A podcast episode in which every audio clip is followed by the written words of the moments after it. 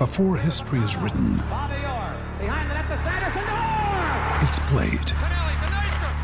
Before it's frozen in time, it's fought one shift at a time. Before it's etched in silver, it's carved in ice.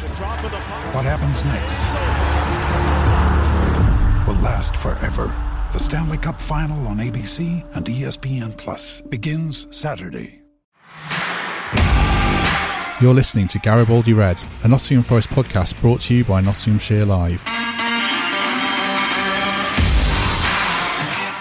Hello and welcome to Garibaldi Red, the Nottingham Forest podcast from Nottinghamshire Live. Uh, my name's Matt Davis. I've just heard my own voice on the trailer, which uh, I hate the sound of, so that might throw me off kilter a bit. But welcome to everyone for our latest episode, where we are joined by Reds correspondent Sarah Clapson. Hello, Sarah. How are you? Hello, I'm okay, Matt. How are you? Uh, very well, very well. We've got a special guest, a distinguished guest in Reds legend Gary Birtles. Good afternoon, Gary. First time I've been What? called that. You're very distinguished. You're a gentleman, a gentleman of Nottingham. So yeah, welcome to um, the podcast again, Gary. Uh, second time here. You, uh, for people watching, there's another episode with Gary, which is really good, talking about his career and playing under Brian Clough and uh, all the stuff uh, from when he was playing for England, Forest, and Man United. So people can go check that out in the feed. But in the meantime, at the moment, we're streaming on Facebook. So if people want to uh, join in the comment sections normal and put questions to Gary and Sarah and comments, we'll uh, bring a few up as we go along. I suppose, though, we should start with the big news of yesterday, which was the departure of João Carvalho on a seasonal loan to Almeria, if I'm saying that or Almeria in Spain. Um, Sarah, why don't you just start by telling people about the details? Is an option to buy or anything like that? Yes, season long loan um, with an option for um, Almeria to buy at the end of that. Um, yeah, it's, it, he always polarises opinion a bit, um, João Carvalho. Great player. I, I really like him. Big fan. Huge, huge talent. Um, I just don't think he, he's done it quite consistently enough for Forest. Um, he's had a few chances. I mean, you can say that he's he's not had um, a regular run of games. That probably didn't help, and he's not been in his his favoured position a lot. But I still think he didn't quite have that consistency that he needed. Um, no question about that. He's a a massively, massively talented player, though. Um, so it's a shame to see him go. But I think at this point, it was probably right for for all parties. Maybe he needed a fresh start. He wasn't getting a look in this season. He wasn't playing. Um, he was training separately. Um, so I think he, more than anything for him, he, he just needed a a new start, and hopefully he does well. Hopefully he goes there and um, realizes his potential. What was your take on him, Gary, from watching him for the a former player's eye? What did you make of Carvalho in, in a Forest shirt? Frustrating to say the least, but I've got a bit of sympathy for him because you look at the nature of the way Forest play, which has been very negative. We're under the last what three three managers, um, and he, he's he's that sort of player who makes things happen in the final third. And when you're only playing one up front and you sit on the back foot for most of the game, and then you try and counter attack, I think it's very difficult for a player like him to get involved on a regular basis. You know, clearly he's got ability. Um, there's no real end product, but the reason for that was because very few people were getting into the box. You know, we're, the way Forest set up was Lewis Grabban up front, and that's it. You know, there's no plan B. Very rarely from any other managers. I mean, the situation is we saw last season Forest were behind in two games, and they only came back um, to win. No, they, they only came. They were behind in. They won two games. Were behind in uh, all season. Luton and Stoke. So when they go behind, they're very difficult to come back and win a football match, and that that is really damning. And for a player like Carvalho to come in and play in a system like that, I think is very difficult. So I hope he goes on and he, he proves people wrong because it'd be sad because a player of his ability can very easily get bogged down, lose his confidence, and just disappear. And you don't want players like that to do that. Looking at the comments, lots coming in about Karan- uh, Karanka, sorry, Carvalho. Uh, Owen Bailey says Karanka built the team around him and he looked good. Other managers haven't given him much chance, which kind of echoes what Gary was saying. And also, um, Dan Smith played well under Karanka in a weaker side and suffered under negative managers. I kind of think or wonder, I don't know if victim's the right word, but obviously Forest have had this scattergun approach of signings over the last three years. I don't think they, anyone could dispute that when you look at the number of players they've signed. Um, and he did fit under Karanka, and they've not really bedded him in uh, or found a way to utilise him in the next two managers. I put on Twitter, I'd love to see him playing under Paul Hart, that kind of team, the way Forest went about it. Do you feel a bit sorry for him, Sarah, or do you think there's always the onus on a player to actually adapt to, to the manager? I think there's there's probably a bit of both. I do I do feel a bit sorry for him. Um, I think if he'd been given a kind of free role and given free reign to kind of do what he wanted a little bit, you might have seen more from him, um, and you might have got the best out of him. But that's not the way that that Forest have been set up. Um, and yes, the, it, there is then kind of the onus on the player to, you know, to fit around what the manager wants, because ultimately, you know, it's the manager who's in charge. He says he outlines the plan and, and tells the players what he wants. Um, I, yeah, I feel a bit of sympathy for for um, for João. Probably a bit like Gary says. I think you he's such a good player that you either kind of build a team around him and you make everybody fit around him, um, or you you just you kind of use him a little bit and don't perhaps get the best out of him. Um, and yeah, I think probably a, a move away was um, was right for him at the moment. Uh, David Hoyle says, Gary, get your boots on. How many minutes in your legs these days, Gary, would you say? Not a great deal, I'm afraid. I, I somebody was, well, I, was, I went out from a walk the other day and there was a couple walking the dog and he was kicking a tennis ball around and he kicked it near me. He said, Oh, that that's uh, it's all right. That lad will go and sort it out. Uh, he can play. And I said, oh, That was a very long time ago. I said, I wish I could get my boots on now, but I don't, I don't possess a pair of boots. Um, I think the last ones I had were in Grimsby Docks. Uh, when I finished there, I, th- I, think I got thrown in Grimsby Docks. So, uh, yeah, without football boots, but I, you know, the mind's still willing, without a doubt. Um, you watched quite a lot of European football, Gary, for Sky over the years. Do you think Carvalho might be uh, might flourish in Spain with a kind of different style of football over there? Well, I did a lot of Spanish games for Sky uh, when when they had the contract for it, and yeah, he would fit into that without a doubt. Um, like Sarah said, I think she's right. You, you've got to try and maybe make him feel welcome, make him feel like he's the focal point, that everything revolves around him a little bit. And he's a he's a positive player. He's a talented player, and you get restricted in a uh, negative setup when you're that sort of player. Everything's expected of you to do everything to to create things, but when you've got only one player more or less in the box all the time, which is Lewis Grabban, you know, you struggle to pick people out. You know, you look good until you get to the edge of the box, and then people are saying, right, make something happen. They're looking for him to stick one in the top corner every time he gets the ball, or pick a great pass out or, or cross. That wasn't always possible. I always used to count the number of bodies in the box, and look, time after time, you know, you saw there was one in there, one just arriving very late, and you can't expect a player, no matter how good he is, you know, even in the Premier League to be able to do that. I watched Liverpool the other night against Arsenal, and the game they played, uh, it's just unbelievable. It's how good you are without the ball. Liverpool were brilliant without the ball, and the press they had high up the pitch just was phenomenal. I mean, it's Liverpool, the better players, but you can introduce that to, you know, a, your championship team. You know, we saw the three teams that went up deservedly went up because of the way they played. You know, they were positive. They got players forward in the final third there was always an option for the man on the ball. And if Carvalho was in a side, any one of those three sides, I think he would, might have flourished. But unfortunately, he, he played under negative managers. Uh, last Carvalho comment I'll just flash up from Simon Whitehouse. An exceptional talent. Who we find a system from in the future. We'll see about that, Simon. Uh, so that's eight minutes talking about Carvalho or me waffling at the start. Let's um, talk about the other potential outgoings. Forest have got like 30 five players or something now. Um, Sarah, who else do you think could go? Figueiredo still has been mentioned. A couple of right backs. What do you think we'll see in the next few days? I think we'll see a lot of departures in the next few days. They need to get rid of a lot of players. It's a really top heavy squad at the moment, and there's a lot that are are not part of the manager's plans. They're not part of the first team setup. There's a few who, like um, Carvalho, are training separately at the moment, and getting those kind of players moves is probably easier said than done because they haven't been playing a lot of them. Um, I mean, Gaëtan Bong, for instance, he's played that one game. Um, he's he's not part of um, Sabri Lamouchi's plans, but trying to to find a move for him is probably going to be difficult because nobody's going to be nobody's seen him.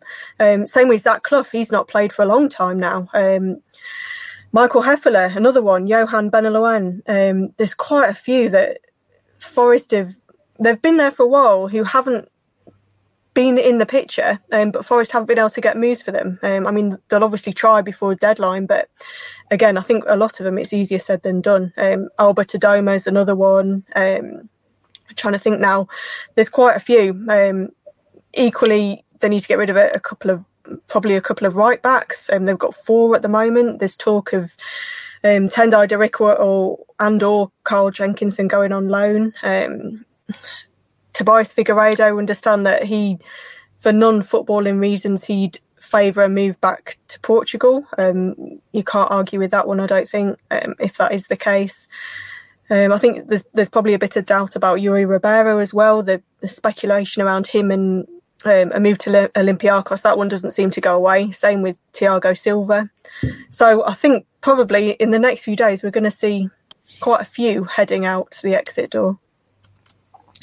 Gary, if you're a footballer on uh, 10, 20, 30 grand a week and you're told you've got to take a pay cut to go somewhere else, uh, I know what you do. What do you understand why some players might be reticent to go out unless it's on loan where someone else tops up their wages or something? Well, that was going to be my point. Agents will say to their players, "Right, you don't have to go anywhere. You're on very good money here." And there lies the problem with most football clubs you know, every football club has that that problem. They have a lot of players. Some won't go on loan. Some don't want to. They'll just sit there, pick the money up, and you know that's it. So it becomes very difficult. And that wage bill has got to be very, very high at the moment. And you, you, talk about people like Silva. He's another one who you thought, well, yeah, what a, what a great ability he's got. But again, it, I think it's similar to Carvalho with him. He's he's in a negative setup where he wants to be a positive player and he's being restricted. You can see them, you know, they're desperate to get forward, get in, in, in good areas, create things for other people, but they're not being allowed to. And the, the number of players they've got at the moment is just absolutely ridiculous. And if you carry on with that workload, with that number of players, with that wage bill, you know, sooner or later, maybe the the owner might just get a little bit fed up of it. And uh, it's difficult to see a way around it when you have got the agent saying, right, you don't have to go anywhere. You're on this money. Just stay there. Not a problem. Sarah, I was going to ask you about a couple of potential incomings, even though Forest have signed 12 players. Um, is this Cafu one going to happen in terms of a swap for Silva, do you think? That sounds like it's pretty likely. Yeah, I, I, I think that's probably, uh, there's probably something in that one. Um, I know there's people questioning why they need another central midfielder, but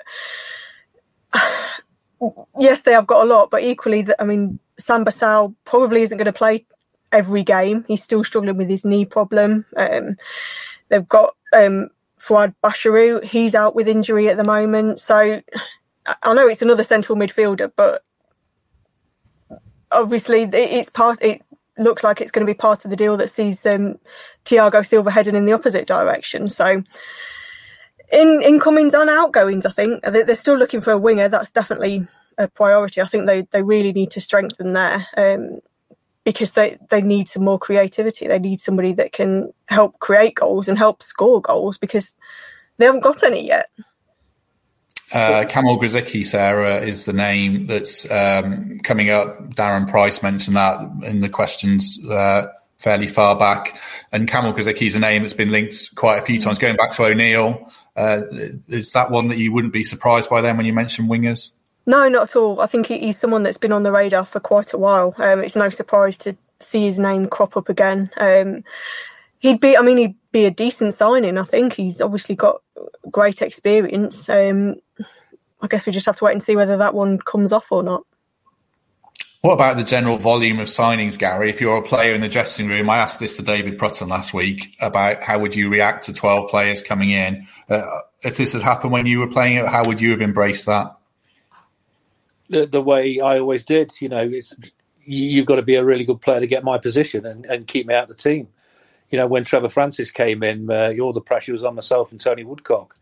But you know, you strive to say, right, I'm going to train, I'm going to play well, and you, you, if you get in, you'll have to be playing extremely well to to get me out. And uh, that's the only way you can look at it as, as, a player. That's the way you should look at it. And I hope everybody's professional enough to do that as players now. Um, you know, sometimes you see Gareth Bale's got a lot of stick about, you know, preferring golf and not wanting to play over there and things like that. And I think the, the modern game's very different to when we played because the money's, uh, you know, a hell of a lot more. We just played the game because we love playing football. You know, I I couldn't wait to get out on the football pitch, and I was lucky enough to get that opportunity to do that after laying floors for a living. You know, so that that was just a, a massive incentive for me to go and want to succeed. Where it's a little bit diff- different now, the, the players' wages are di- massively different, and I haven't got a problem with that. That's not their fault. You know, you know, you, you you can't help when you're born. You know, you get paid a lot of money for for doing the game now, and yeah, fair play to them. If, if they earn it, you know, I go back to Liverpool. I watched that performance the other the other day, and you see players at the top of the profession loving everything they do and earning the money and not worrying about the money as much. They're desperate to win things, and that's the mentality I love. That Liverpool mentality has always been there, and uh, you know we had that when we played, and I think that's gone out the game a little bit because the money is so high and so good uh, you know, you can get individuals who just think, well, okay, you know, I'm getting paid this much money. Don't care if we win anything. I'm still getting the money. And, you know, it, it's easy to get into that sort of frame of mind. It's not my frame of mind, but, you know, I can, I can see that money can turn heads in uh, any walk of life. And uh, it's sad because you only get one opportunity to play football in your career. And, uh, you know, I wouldn't change when I played for the world, no matter how much money was in there. And, uh, yeah, it's um, it, it, it's a strange one at Forest at the moment. A lot of players in there, 35 players. How do you accommodate all those players? How do you keep that many players happy and part of the squad and on a positive note? It's it's so difficult. Uh, lots of questions coming in, so I apologize if I haven't got to them yet. We'll kind of wade through them as we go. I wanted to ask uh, Gary, obviously, last time you came on, I think was pre season. Um, results have been dire. How, what have you made of just performances? Have they been as bad as the results? Do you think from what you've seen? I think the best bit of performance we saw was probably the when we went two up front. Um, again, was it against Cardiff when we were mm. two went two nil down? Second half was just unbelievably better. Didn't create many chances. We looked like we were going to create chances, uh, but when you defend like we did for a, a set piece, and we know what Kiefer Moore's like. He was in Forest radar as well at one point, I believe. You know, you get your best player marking him, your best header of the ball marking him. And the second goal, you know, that when you're giving goals away like that, to bounce back from them is very difficult in a game. And I thought Lamouchi might be a little bit more positive after going to up front in the, the game afterward, the Huddersfield game. But he, he took uh, striker off and put Grabban on you know, what's the point? You're losing the game. And that's why Norwich got relegated from the Premier League. You know, everybody's saying, well, they played, you know, a lovely way, Pukki up front. But every time they went behind, they substituted him and put another guy on up front and kept the same system. You know, so in that respect, you deserve what you get because you're predictable. You're not going to get out of a situation by doing exactly the same thing. And I think uh, Lamouchi against Huddersfield surprised a lot of people by doing that. And you've got to be brave sometimes. We're not brave at the moment. And when you're on the back foot all the moment, all the time, trying to defend situations and hold on to one goal leads, you know that that pressure becomes very intense indeed. You can't do it consistently, and things have to change. I think there's a scattergun effect when we go behind. You know, right? We'll throw three subs on, but we don't know what they're going to do. Um, you know, let's just hope one of them does something for us. There doesn't seem any plan to it. And, uh, you know, that's the disappointing thing. There's got to be more positivity with a squad that big. You know, try and mix it up. You mentioned a winger coming in. where's he going to play? You know, apart from on the wing, but what system is he going to play if he plays? You know, what system is Lamouchi going to play with a winger there? Is he going to play four three three? You know, to accommodate a winger, you have to change your system a little bit instead of one up front. So it, will be interesting to see if a winger does come in and, and where he fits in and how the, he fits into the system that he's going to play. What did you make of looking at specifics and the, the Huddersfield game, Sarah? What did you make of the midfield balance with Arter, Colback, and Sow? Three fairly similar players in a sense. Uh, Arter was probably the most advanced of the three. What did you make of the balance uh, that Forest had in that game? I thought first half Forest looked all right. I, I actually thought they did okay first half. Um, second half they were it was just so flat and so um, they just didn't offer anything. It was just back to being kind of really they were struggling. Um, I, I think they're really lacking confidence at the minute. They're lacking that conviction. So either even when they do get chances, and they did have some at Huddersfield, um, same as they've had some in the other games. You know, on an, another day it could have been different, but they're just not taking them. They're just not looking, probably like Gary says, brave. They're they're just not having that that conviction when they're they're in front of goal to put the ball in the back of the net and when they get in good positions to make it count. Um, I think that, that he, he, did change the system on Friday. He went four three three. Um, Lyle Taylor was still really isolated, even you know, even though they did. Have, it didn't look like a four three three. It didn't. No, it didn't. It you know, four three three is what Liverpool play. Yeah. That's a four three three. That's a proper four. We're talking about yeah. Premier here, but I'll go back to when we played, and people can say, "Oh, you're you in the past, this, that, and the other." But you look at things that work, and you know, I remember the Liverpool side, Rush and Dalglish. Graham, I think somebody was it Graeme Souness mentioned Ian Rush the other day, or somebody did, saying he defended from the front. You know, even in those days, uh, and he would fit into that Liverpool team now, which he would without a doubt. And the fullbacks in Liverpool, the, the, they cause all the problems because mm. they get forward, they push on, and they've got the conviction to do that and still win the ball back in the opponent's half because they commit people forward. We don't commit people forward, you know, in the Forest team at the moment, and teams find it very easy against us to play out from the back because Lewis Grabban never, you know, he never chases across the line and tries to close, you know, um, uh, back four down. At least Taylor, do, you know, you, you see him work. His work rate is is quite intense. He tries to close off that avenue to stop players playing from, out from the back, and you've got to give him credit for that. But like you say, he was isolated again, even in this so-called four-three-three. Uh, our four-four-two, when we had John Robertson and Martin O'Neill on the other side, we had John McGovern who you know, was the, the protector who, you know, he wasn't allowed to come possibly over the halfway line as much as he'd want to. But then you had players like Ian Bowyer and Archie Gemmill from midfield who would go beyond the strikers, you know, past the strikers and cause defenders problems. You know, who then picks them up? If you've got a lazy midfield player who doesn't come with them, then you're in trouble. Then you know the, the onus comes on the back four.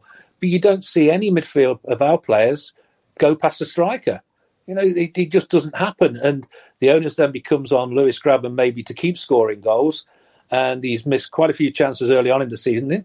His his confidence will go a little bit with that. And, you know, the pressure has always been on him more single handedly to, to score the goals. So the onus has got to be passed along the line to other players from midfield. Don't just rely on him all the time to be able to get us out of trouble. What about the back four then, Sarah? All, all changed. There was a lot of criticism of the fullbacks, and I, to be fair, I thought they were pretty average on the night. What about uh, that and the back two? Uh, how did you think Mbe Soh and uh, McKenna did? I actually thought they did okay. I thought as a, a partnership they look all right. Um, Loic Mbe Soh looks like he could be a really good player. Um, given time, I think he, he could be a decent find for, for Forest. Um, and that partnership with Scott McKenna worked really well they both seemed pretty comfortable on the ball. Um, they they both looked quite cool and composed, given it was their you know their debuts and both of them their first experience of championship football. Um, I thought probably like like you said that the two fullbacks it, it didn't really work. Um, Tyler Blackett didn't have the best of games at left back. Um, but he, he, did at QPR. He played there at QPR, and I thought he did all right. So I'm I'm not sure that you could completely write that that one off. Um, Cyrus Christie started okay, but faded a bit as the, the game went on. Um, but I don't think we'll see too many changes to that on Saturday. Um, I can't. I mean, maybe Nicholas Ioannou will come in and make his debut at left back, but otherwise, I would expect those three, Loic Mbe Soh, Scott McKenna, and, and, Cyrus Christie to start again, um, because you can change your back four too much. They at times they look like a, a group of, of, strangers, which is essentially what they were, because that you know they barely had any time to train together. Scott McKenna had signed that that week, just a few days earlier. Um, so th- they hadn't really got used to playing with each other, and they made a sloppy mistake. That was kind of what cost the goal. Um, and you know they could have had another one towards the end, but overall, I thought those two did all right. McKenna and oh, Loic Soh Here's a challenge for you both. I should have told you to have a pen and paper, and this is for everyone who's watching. Then, um, can people name their best eleven out of the current squad in the comments? And I'll ask Gary a question, and then Sarah can think of her best eleven, and then I'll give Gary a bit of time to think about it. Um, the question for you, Gary, then is: you, you play centre half late in your career. How hard is it to play not just with a new central defensive partner, but two new fullbacks as well. That's quite a big ask of them to, to come in, isn't it? McKenna and Mbe Soh and have a whole new back four around them. I, I thought, like Sarah, I thought the two centre halves did particularly well, especially bringing the ball out from the back. Uh, they came across the halfway line, they were productive. Um, and I, I, think the fullbacks have got to be a bit more proactive as well to be able to do that. Uh, I think they're going to be a danger in the opposition's box as well, the two centre halves if the service is anything like as good as it should be. Um, it's it's difficult to pick a best eleven at the moment out of thirty five, mm. isn't it? Though, mm, um, you know, they've played so far, it's been. I mean, you just got to say, right, hold on a minute. We've played what? Is it five games now, including the cup? No goals, no points. You know, the only saving grace at the moment is that Derby are below us. you know, it's um, uh, and that's the only thing you Forest fans can look at and maybe have a little smile about. But it's not about you know where Derby are; it's about where Forest are. And yes, we had a, a real upset at the end of last season, but professional players have got to get that out of the systems. And you know you've got to forget about things like that and and you know try and do everything you possibly can on the training pitch and then take it out with confidence onto the pitch. And if you if you can't do that, then you know he's got to look elsewhere. Have you done yours, Sarah? I'm still thinking. Uh, it's difficult. It's really difficult. Um, I can tell you the goalkeeper. I've done one. I've got. I'll, okay, go on. I'll do mine. What, just, just, going back to your main point about the back four. When I played centre half, I, I, found it quite easy. I mean, there was talk about me getting called up to play for England because I, I love centre half because as a striker, I you know I knew where the centre forward was going to run, but what I did as a centre half as well, uh, I played at Grimsby with a lad called Paul Futcher, uh, who was great on the ball as well. And we talked, we shouted, we cajoled. You know, we yeah, I did that at Notts County when I played at the back and when I played at Forest because if you're vocal and you, are trying to organise your back four, your, your full backs, telling them to tuck in, you know, telling them to go forward or drop back, I'll go. You know, if you're vocal and you show leadership uh, out on the pitch, and I don't think Forest have got that particularly. I don't think they've got that vocality in the right areas. Um, I, I, was staggered last season to see Michael Dawson never, at the end of the season, be brought on or played because of his experience. Mm. You know, he would have been perfect in some of the situations we found ourselves in. You know, at the end of games, needing to hang on to, you know, wins, which we didn't. He would have been perfect to bring on and you know sort of advise to shout to cajole people. He's that sort of player and he was never used and utilized. And that was one big mistake i think Lamouchi made at the end of the last season. Let's read it or put a couple of these up then. Start with um, greg oram uh, a bit higher up there. Oh where's it gone? I've lost it. There it oh, is. Sorry. No, I've got it. Samba, Christie, Worrall, McKenna, Ioannou, if that's how you say it. Freeman, Arter, Colback, Taylor, Grabban, and Ameobi. So that's two up top. Uh, Dan Smith has also got two up top. Uh, Samba, Christie, Worrall, McKenna, Ribeiro, Arter, Colback, Freeman, Taylor, Grabban. It might be the same 11. Andrew Chard, um, and I'll read them out for people who are listening um, on iTunes after this. Uh, Samba, Christie, Soh, McKenna, Ioannou, Arter Colback, Freeman, Mighten, Ameobi, and Grabban. And I'll just read one more out, so I think more come in. Uh, Paul Reed, Smith, Christie, Soh, McKenna, Ribeiro, Freeman, Arter, Colback, Taylor, Grabban, and Ameobi. Right, I'll do mine, and then we'll go uh, around the room, so to speak, with Sarah and Gary. Gary. Soh uh, this is probably um, a bit too attacking, but we'll see. Samba in goal, Christie, Worrall, McKenna, Ioannou as the back uh, four, uh, Arter and Sow uh, in central midfield, both Arter pushing forwards, hopefully. Lolley and Grabban out wide. Uh, Lolley and Ameobi out wide, excuse me, and then Taylor and Grabban playing together up front, which I think's all right. Sarah, what have you got? I think I, I would if they can get it right, I think the four three three can work. But you are relying on your fullbacks to to get forward and push forward more from midfield. But I would go with um, Samba, Christie at right back. Um, centre halves are tough. Probably McKenna and Worrall. Um, Ribeiro probably at left back because we've not seen Ioannou yet, so a bit unsure as, as to how he would look. Although it looks like Ribeiro might might leave. Um, Midfield, probably Colback, Sow, uh, and Arter. And then up front, Lolley. Mm, oh, I don't know, actually. Very difficult, Sarah, isn't it? It is. It really is, yeah.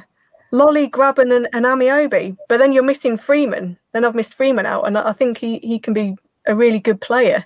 Yeah, I left Freeman out as well because he, he's, he was been fine, but I think he falls into the Carvalho trap a bit of how you get him in the mm. game. I mean, Forest have to utilise him. Uh, I didn't pick Ribeiro because I think he's going.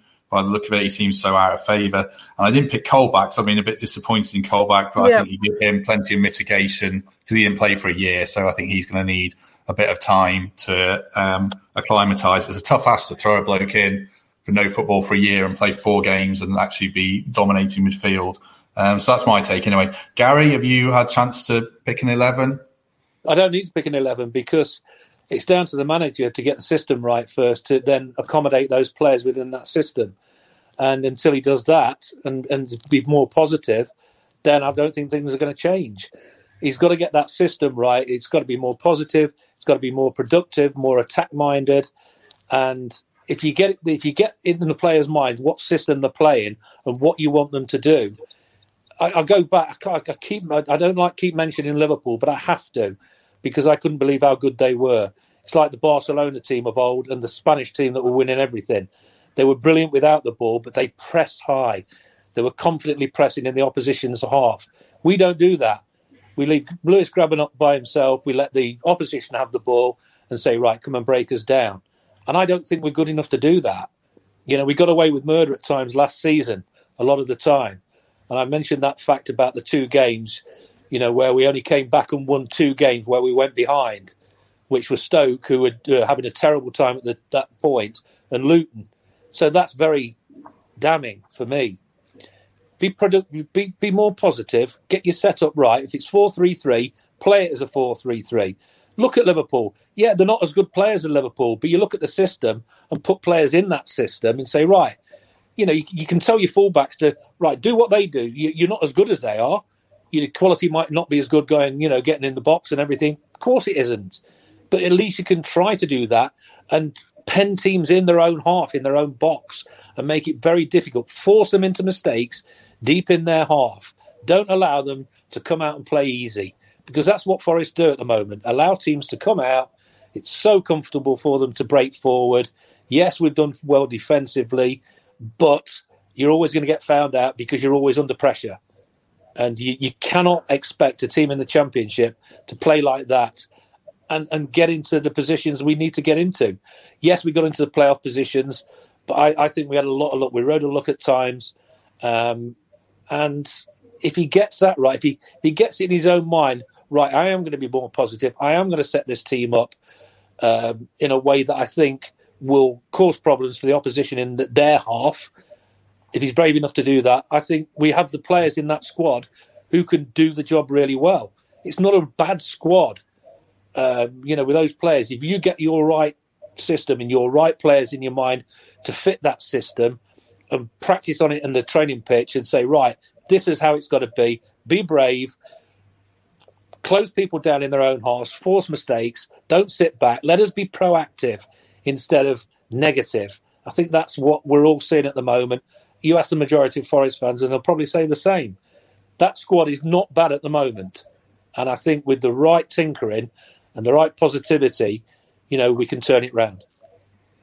Do you think once they get a couple of wins, they'll get going then? If the manager unleashes the shackles as you see it, do you think it's just a mentality thing as well? Well, what's the problem? Why, why not? It's not working what we're doing at the moment. So why not try something different? Why not go to up front? I, I had to more or less switch it off when he took, uh, you know, one striker off and put another one on. I thought, right, let's go two. We need to win a football match here. And I watched how, you know, positive Huddersfield were you know, they were going forward, flowing forward, getting players forward, getting people in the box, and they were always looking like they were more dangerous than we were. And why not look at other teams and say, well, we can tweak our team. We've got that sort of player in our team. But we don't. We stick with that same negativity, and it just doesn't work. People know what we're about, and I think they find it easy to play against us. Let's turn our attention towards Bristol City a bit then, Sarah. I mean, do you think is Lamouchi that stubborn that he won't change it now, or you think he's going to? I don't know. Writing on the wall isn't the right phrase, but it's not working. Do you do you think that he he will adapt going into the Bristol City game, or do you think it's going to be a very similar setup and mentality to, to Huddersfield? I think it, I think he, he, they need a goal. They need to get a win. They need to they need to be positive. Um, I can't see him going with two up top though. Um, I mean, we've asked him about it, and he said he, he would be prepared to do it, but it depends on Lewis Grabban and, and Lyle Taylor being 100%, and he don't he doesn't think that they both are at the moment. Um, so I, I, can't see that happening on on Saturday. Um, so I think it will put. I, I would think he'll probably go back to his four-two-three-one kind of setup. Um, but, so uh, you made a good point there, Sarah. I, you know, he doesn't think that the two of them hundred percent. Hmm. Well, why is he buying players that we don't need in positions that we don't need? He's bought another goalkeeper. We don't need another goalkeeper, really. He's buying players in other positions that we don't really need. What we've lacked all the way through, if Lewis had got injured, a bad injury, halfway through last season, we wouldn't have been in the position. We would have been in the bottom half of the table, without a doubt, because we've got nobody to replace him. We were lucky in that respect that he played that many games and he scored that many goals without getting injured and it was crying out when Kieffer Moore came up in the, you know, the papers. I thought, yeah, that's going to be a decent, you know, that could be a decent buy. Gives us a different option. He's tall, he's strong, he's good at set pieces. He'll upset defenders.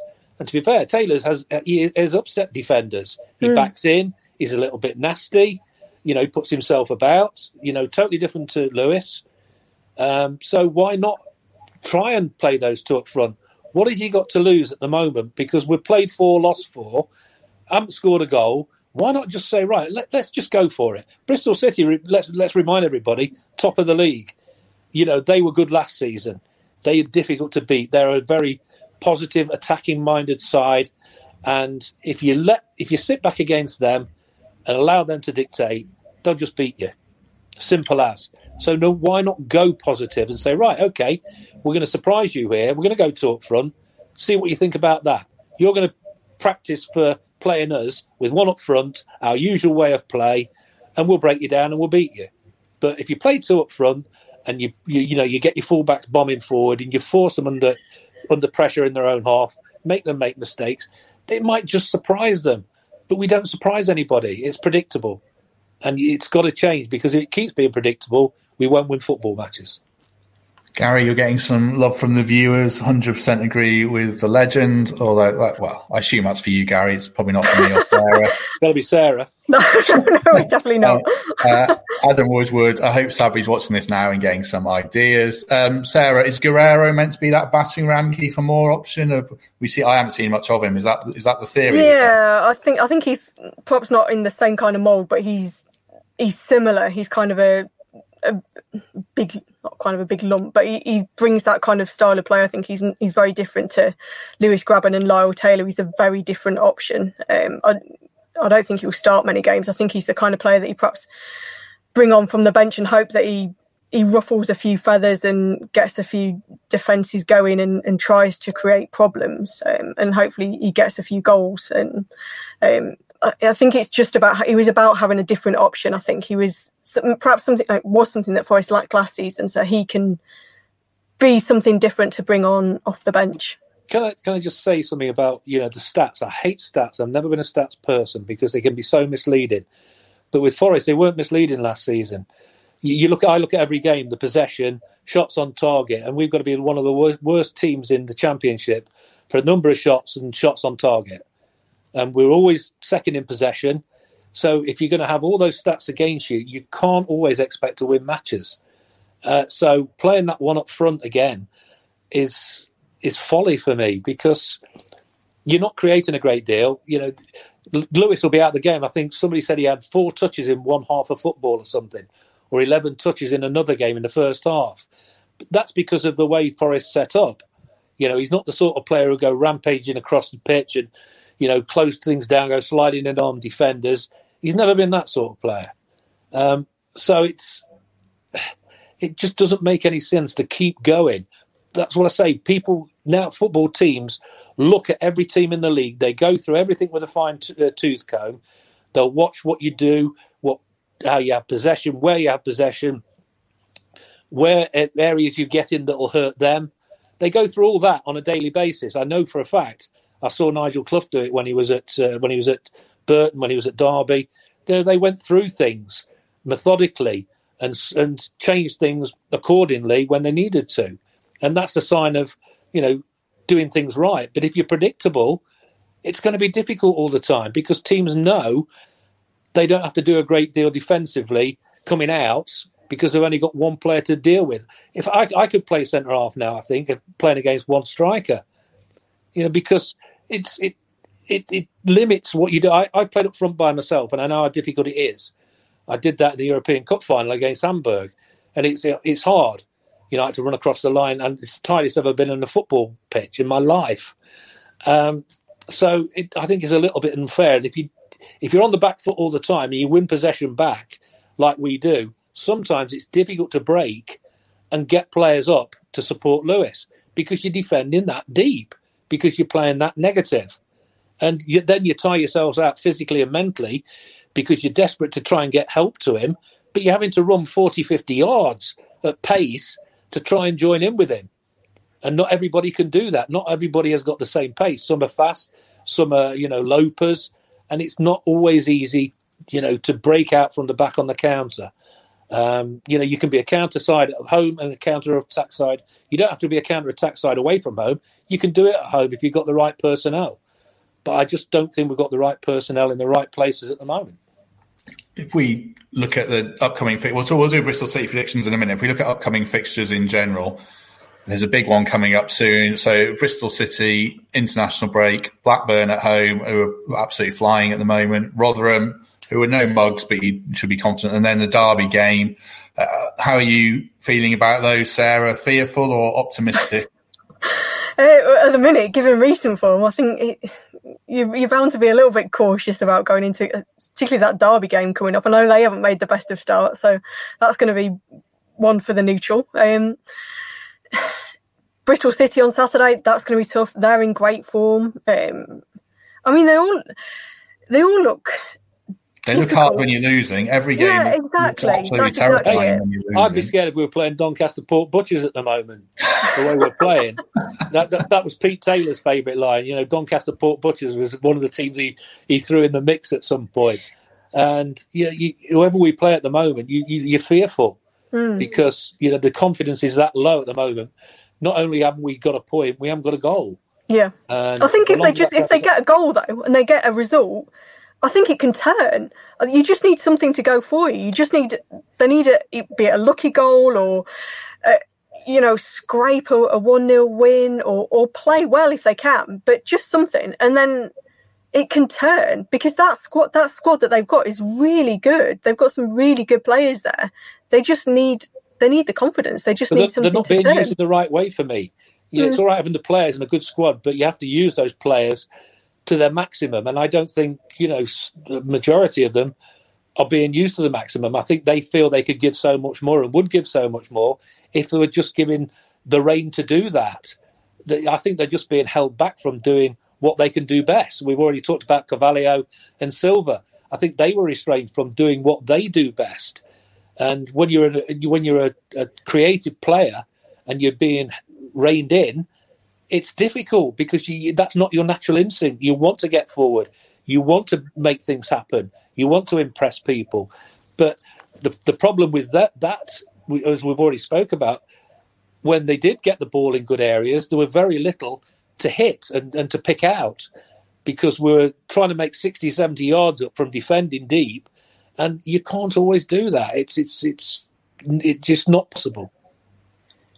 Uh, we've had that many comments. The one I was going to ask about next has disappeared, so I'm sorry about that. But the question was, and forgive me if I can't find the person to ask it, was about Lamouchi, Gary, about how much longer he can have if they're not winning by the international break, which is the next game. I mean, um, how, how much longer do you think a manager's got when um, they've invested heavily? He, he does need to start winning very soon, I guess, doesn't he? Well, if you go by uh, what we've seen at Olympiacos and Forest with a number of managers, I, I'm not sure how many it is, but it's a lot. You saw what happened to Martin O'Neill, which you know I think surprised quite a few people at the time. Not a lot of people agreed with that. Uh, I think he should have been given more time.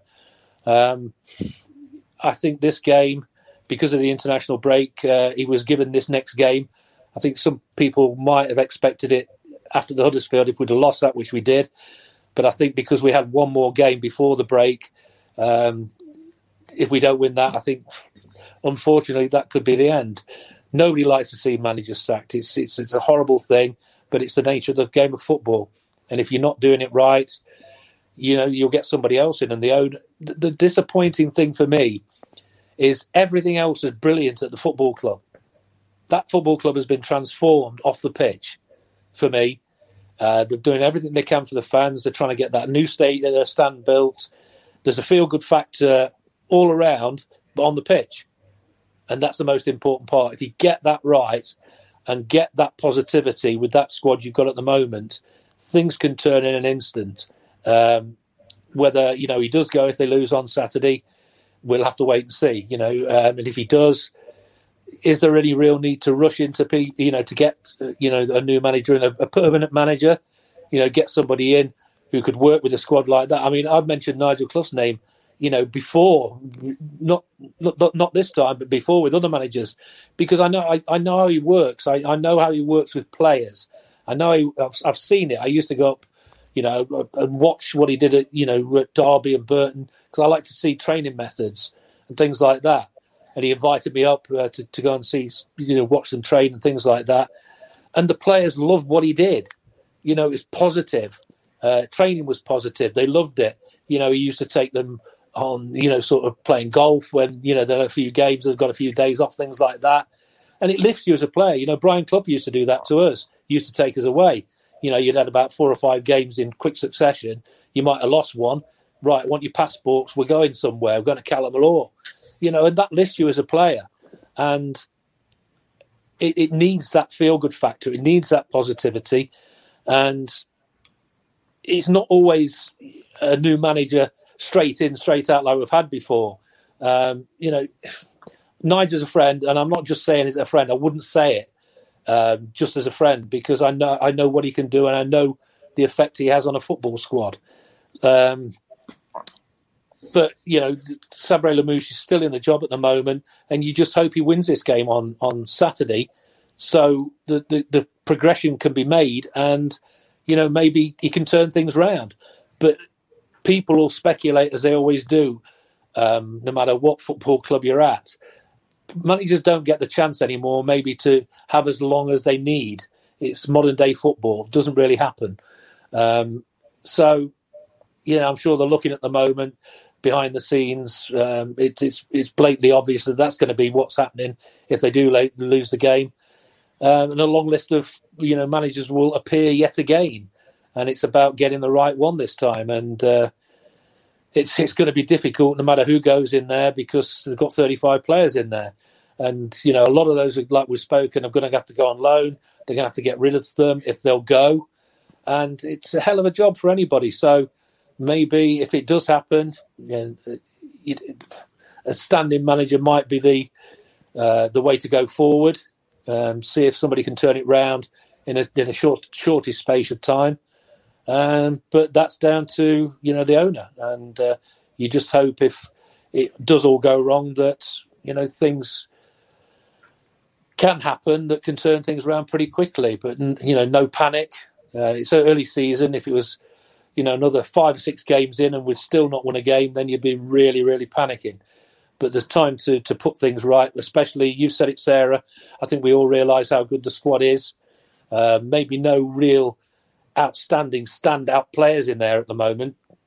We've always been desperate for strikers and creative midfield players.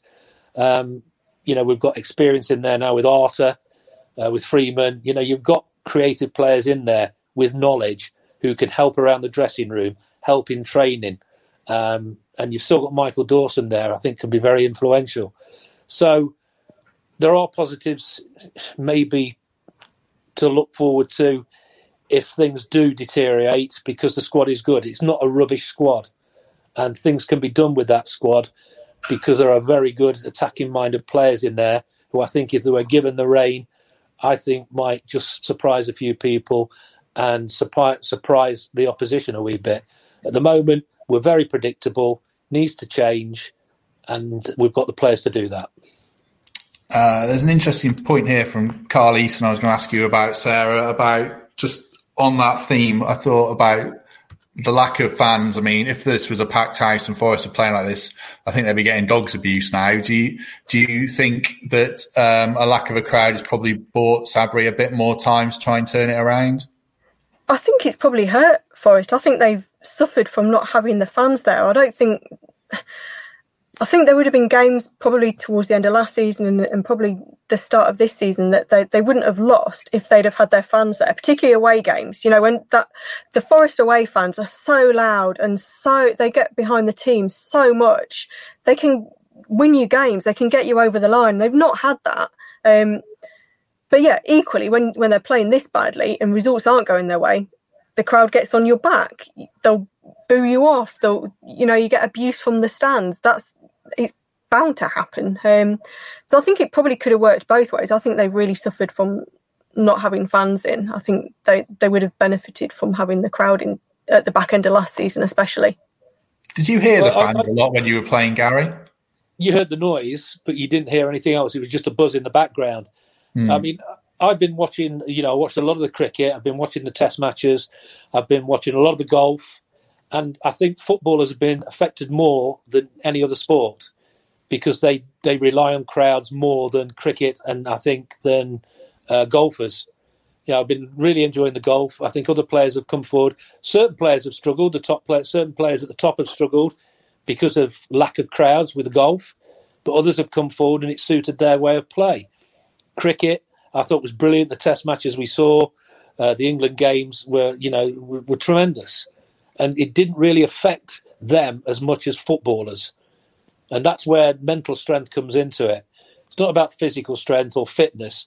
Ment- mentally, you've got to be strong. Some players can do that, others can't. And you see again, you go back to Liverpool, the start they've made.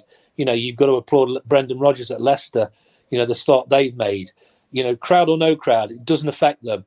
Others, it has affected. You can see, and maybe it the combination of last season's collapse and this season's start is taking its toll on players that were there and are still there uh, on ongoing.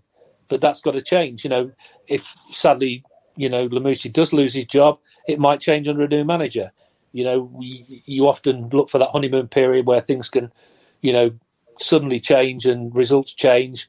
We don't know. It's all speculation. Um, but you have to talk about speculation you you have to say, well, it could happen um, because all the you know the papers will say it, the supporters will say it, and we just have to wait and see. It's a very it's probably one of the toughest games he could have had if his career is in the balance to save it, because Bristol City are a very good team. not just this season. They've started exceptionally well. They were up and there thereabouts last season by, you know, not by fluke. You know, they deserve to be where they were, and uh, it's a very difficult game. That you know, if we win it, you know, it could turn things around for everybody. If we lose it, you know, you sink further into a little bit of despair and the speculation becomes more intense. You know, the, the fans uh, pressure from the fans becomes more intense, and the further you go down that line, the worse it becomes.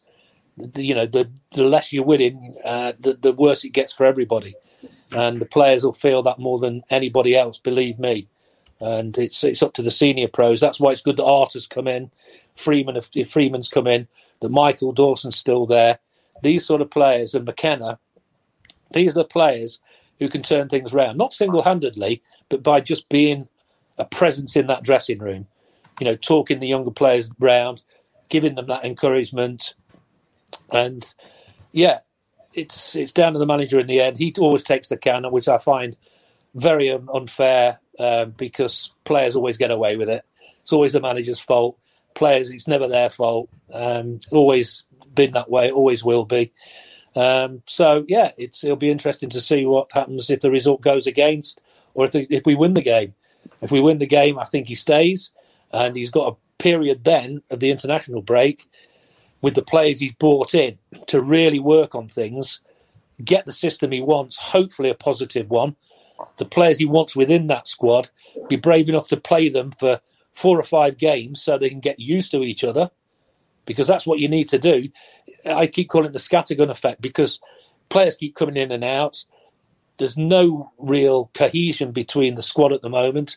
The team that goes out on the pitch. Um, so it's, it's it's a matter of doing all those things after this Bristol City game. With that break, it's come at a good time that he can work on things and he can work with players. He can work with the system on the training ground every day. Say, right, we'll try this, we'll try that, try different things see if they work, and you know that's all you can do. And I agree with you, Sarah. With that squad, there are p- uh, possibilities, the potential to turn it round, and just, let's just hope that happens. Right, we're going to have to wrap it up in a minute because I know that Sarah's got a meeting and uh, Not another one. You're moving the Gary high powered meetings all the time. So, uh, last couple of minutes, if people quickly want to drop their predictions in for the Bristol City game as normal. Uh, Sarah, you weren't on last week, so you were spared. But last week's predictions were uh, I said Forest would draw 1 1 with Huddersfield, so I was wrong. And David Prutton said Forest would win 2 0, so he was very wrong. Uh, Sarah. I, I work with him. He's he's a lovely lad, to be fair he's a cracking lad. He, he, can't, he couldn't predict the day of his own birthday, really. Sarah, what's your, joking, Prutz. what, what's your prediction, Sarah, before you have to leave her? Uh, I'll go with uh, nil nil. Nil nil. That's good. Well, we're keeping it neat, people. Bristol City. I think that'd be a good result. um, I, I, I, think it depends on the, the, the side. I, I, just hope he's in a positive frame of mind. If he plays a positive game. We can beat anybody with that squad, I think. If he's negative and goes exactly the same, I don't think we've got a chance of beating Bristol City. I think if he surprises them with his selection and he's, he plays with intensity in their half with the players he's got, then we've got as good a chance of beating Bristol City as anybody. If we play the way we've been playing, they'll beat us. Uh, let's just flash a few up quickly on the screen. There's loads come in, so we'll just start with um, Nick Pennington. We will win 2 0. Um, Darren Price says Keith Stroud is the ref, so take it a 1 1. Uh, yeah, it's probably red cards, not goals. Um, Kev Watson, a 2 0 loss. Owen Bailey, uh, Keith Stroud effect. Uh, Darren Beers, 2 0 loss, and on and on and on. Um, I am going to say 1 1 again. I think Forest going to get a goal and a point and we'll see if that gets them going. I don't know if it will. Just going um, back to the Lichfield game, let's let talk about referees. That decision in the first minute of the game, uh, that tackle on Arter was an absolute disgrace, and it didn't even get a yellow card. You know, and if, if if somebody gets sent off in that game, that's how things can turn. He gets sent off in the first minutes, which he should have been. And I hate this about referees at times. they give players the benefit of the doubt because it's in the first few minutes of a game. Doesn't matter if it's in the first few minutes of a game. If players know they're not going to get sent off, they'll keep doing tackles like that. You should be sent off for a tackle like that, whether you've been playing 10 seconds or 97 minutes. It was a red card, didn't even get a yellow, could have changed things around and didn't. So, you know, these things, it's like the last game of last season. Reading got a player sent off uh, against Stoke, didn't they, just before half time? They're down to 10 men. They held on in the last, they got tired, and then the two goals came late on, which cost us our place. Things like that have gone against us a little bit, but, you know, you just hope they turn around. But let's hope he's positive Saturday. Don't be negative against a side like Bristol City because they believe in themselves, and we've got to believe in ourselves. Uh, you know, when, when we've got that team out there that looks the right team to play the right system. Fingers crossed. Very true. Right. Uh, I'll thank everyone for joining us. We've had absolutely loads of comments, more than ever, on this. So thanks for everyone who watched along. Thank you, Sarah. I hope you enjoyed you. that. Thank you, Can Gary. I just, say one Gary, before, you... just a quick one. Uh, you know, people think I'm negative. I'm I'm so positive about everything that's happening at Forest. You know, because I've seen behind the scenes how good it is off the pitch and everything, and I'm, you know, it's unbelievable what they're trying to do. It's just on the pitch, and I'm I'm saying it because I'm passionate. I'm born and bred Nottingham. I was lucky enough to play for my hometown team, and I'm desperate as anybody for them to get out the championship and do well, no matter who the manager is. Uh, so it's just frustration, it's passion. I've always had that passion. I've always played like that. I was always very vocal on the pitch, and I won't stop being vocal because I want them to do well. You know, that's simple as that. It's nothing to do with not liking anybody or anything else. I want, like every Forest fan, them to succeed, get out this championship, get into the Premier League, and that's that, that's what it's all about. I'll never lose that passion for Nottingham Forest. Excellent, Gary. Everyone loves you. So uh, loads of comments no, they do. Uh, thanks everyone for watching. I must end by thanking people who've given us nice reviews on iTunes. Uh, we had some really good comments and five star reviews there, and I do read them because I get a bit obsessed about this podcast. So uh, thanks for those. We'll be back next week. We'll gladly have Gary back on soon when his blood pressure's lowered. And um, I'm on tablets for it actually. So so am I. So am I. I'm oh, 37 okay. and I'm on blood pressure tablets. It's ridiculous. It's these chins. I've got to lose a few. thanks everyone who watched along, and uh, we'll be back next week. And hopefully, Forest are up and running when we talk uh, soon. So, thanks very much, everyone. We'll catch you soon. Thank you for listening to Garibaldi Red, a Nottingham Forest podcast. If you enjoyed today's episode, then please let us know. We love hearing your feedback. We'll be back soon with another episode. Thanks for listening.